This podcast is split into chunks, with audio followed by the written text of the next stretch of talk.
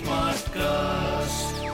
You are listening to a Live Mint production brought to you by HT Smartcast. Hello and welcome to Mint. I'm Nasreen Sultana. You are listening to Mint Evening Market Wrap.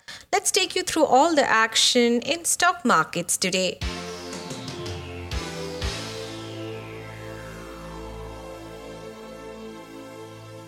There were wild swings in trading today on the threat of escalation in the border dispute with China.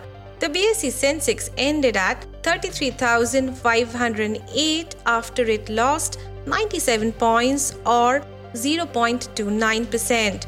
The 50 share index Nifty slipped 33 points to close at 9,881.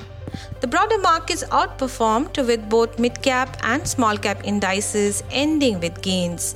There was a mixed trend among sectors as banking, capital goods, and metals ended with losses, whereas other sectors like telecom, auto, and IT ended with some gains.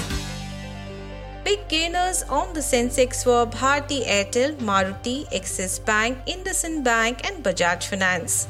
Lagars on the Sensex were Kotak Mahindra Bank, ITC, M&M, Power Grid and HDFC. The Supreme Court directed the Centre and Reserve Bank of India to review the moratorium scheme on term loans and create tailored schemes for various sectors including agriculture.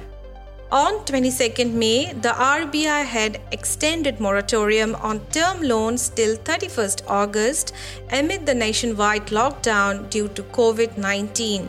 In March, the RBI had allowed a 3-month moratorium from paying EMIs and other loans on payment of all term loans due between 1st March and 31st May. Radhakrishnan Damani, promoter of D-Mart, may be acquiring a controlling stake in India Cements. Damani is said to have informally reached out to the cement manufacturer's controlling stakeholder, N. Srinivasan. The offer for sale or OFS of HDFC AMC shares by Standard Life Investment was subscribed 2.6 times on Wednesday.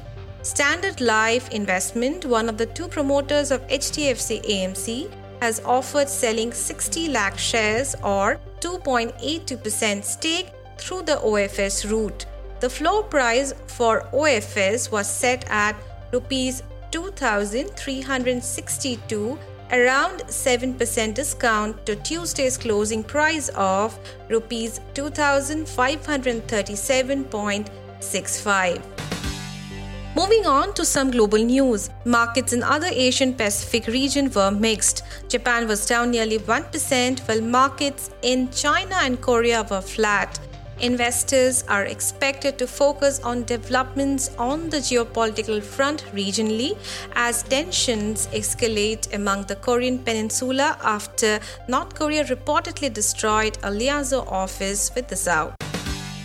In other asset class news, Indian rupee closed at 76.15 against the US dollar, which is up around 0.06%. The US dollar index was at 96.88.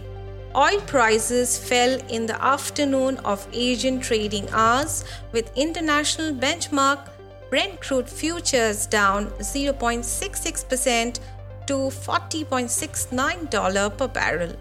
That's all for now. I'll be back with market updates tomorrow. Thanks for tuning in.